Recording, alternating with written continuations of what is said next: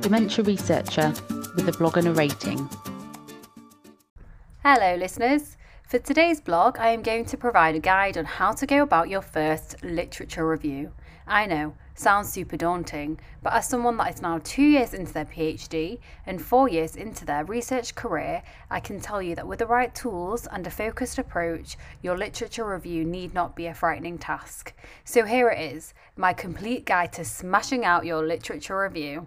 First things first, what is a literature review? A literature review is a critical recap of what has already been researched on a topic. This could include any source such as books and published journal articles, but may also include other materials known as grey literature, for example, records, working papers, and government documents. And why do a literature review? Literature reviewing is more than just a checkbox exercise. It enables you to find out what's already known about your topic and how other researchers have approached it, as well as setting the scene for the rest of your research by giving your reader a critical overview of what you have found regarding the existing knowledge and how your research topic fits in. Finally, conducting a literature review allows you to find out if there are any research gaps so that you may contribute something novel and original to the field. This step minimises replication of methods and ideas. In order to initiate your literature review, you firstly need to identify your research question. There are several tools that you can use to establish a well formulated research question.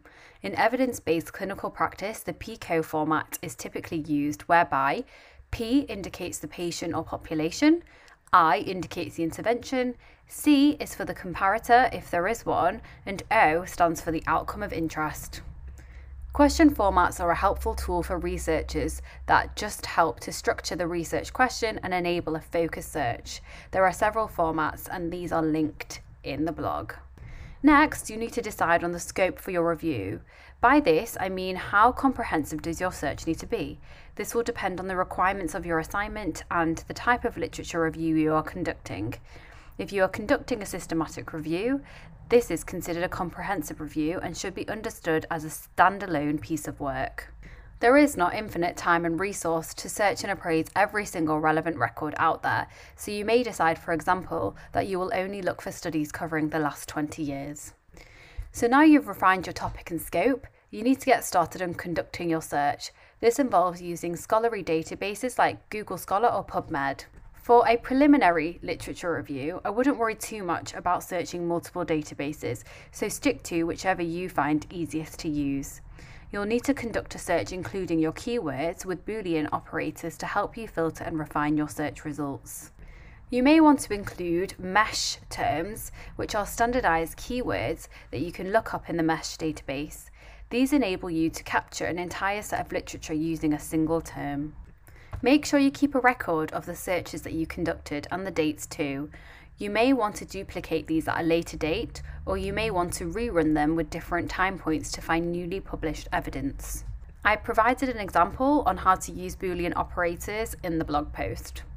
Next, you'll want to save and export your search hits. Make sure you keep track of your citations. I find it easiest to do this using a citation management software such as EndNote or RefWorks. Then, I like to export my hits directly into an Excel spreadsheet. I find it's easier to select materials and keep track this way. So you've got your hits, now it's the selection stage. Depending on your topic area, you're probably going to have generated a very large number of hits, some of which will not be relevant to your research question at all. You can eliminate articles at this stage by screening titles, and if you need further detail, the abstracts, to identify the articles relevant to your work. Now you're ready to read. As you read, though, be sure to take notes and pay close attention to the common themes between sources. Without some sort of structure, this step can be tedious and can involve reading the same sources multiple times. One way to go about organising this is to develop a table with key headings related to the information that you will want to discuss in your write up. This could include, for example, the methodology the authors used, underlying theories, or information related to the population sample. Being organised at this stage will help you to establish patterns or connections between the different sources, helping to formulate a, a really interesting argument for your review.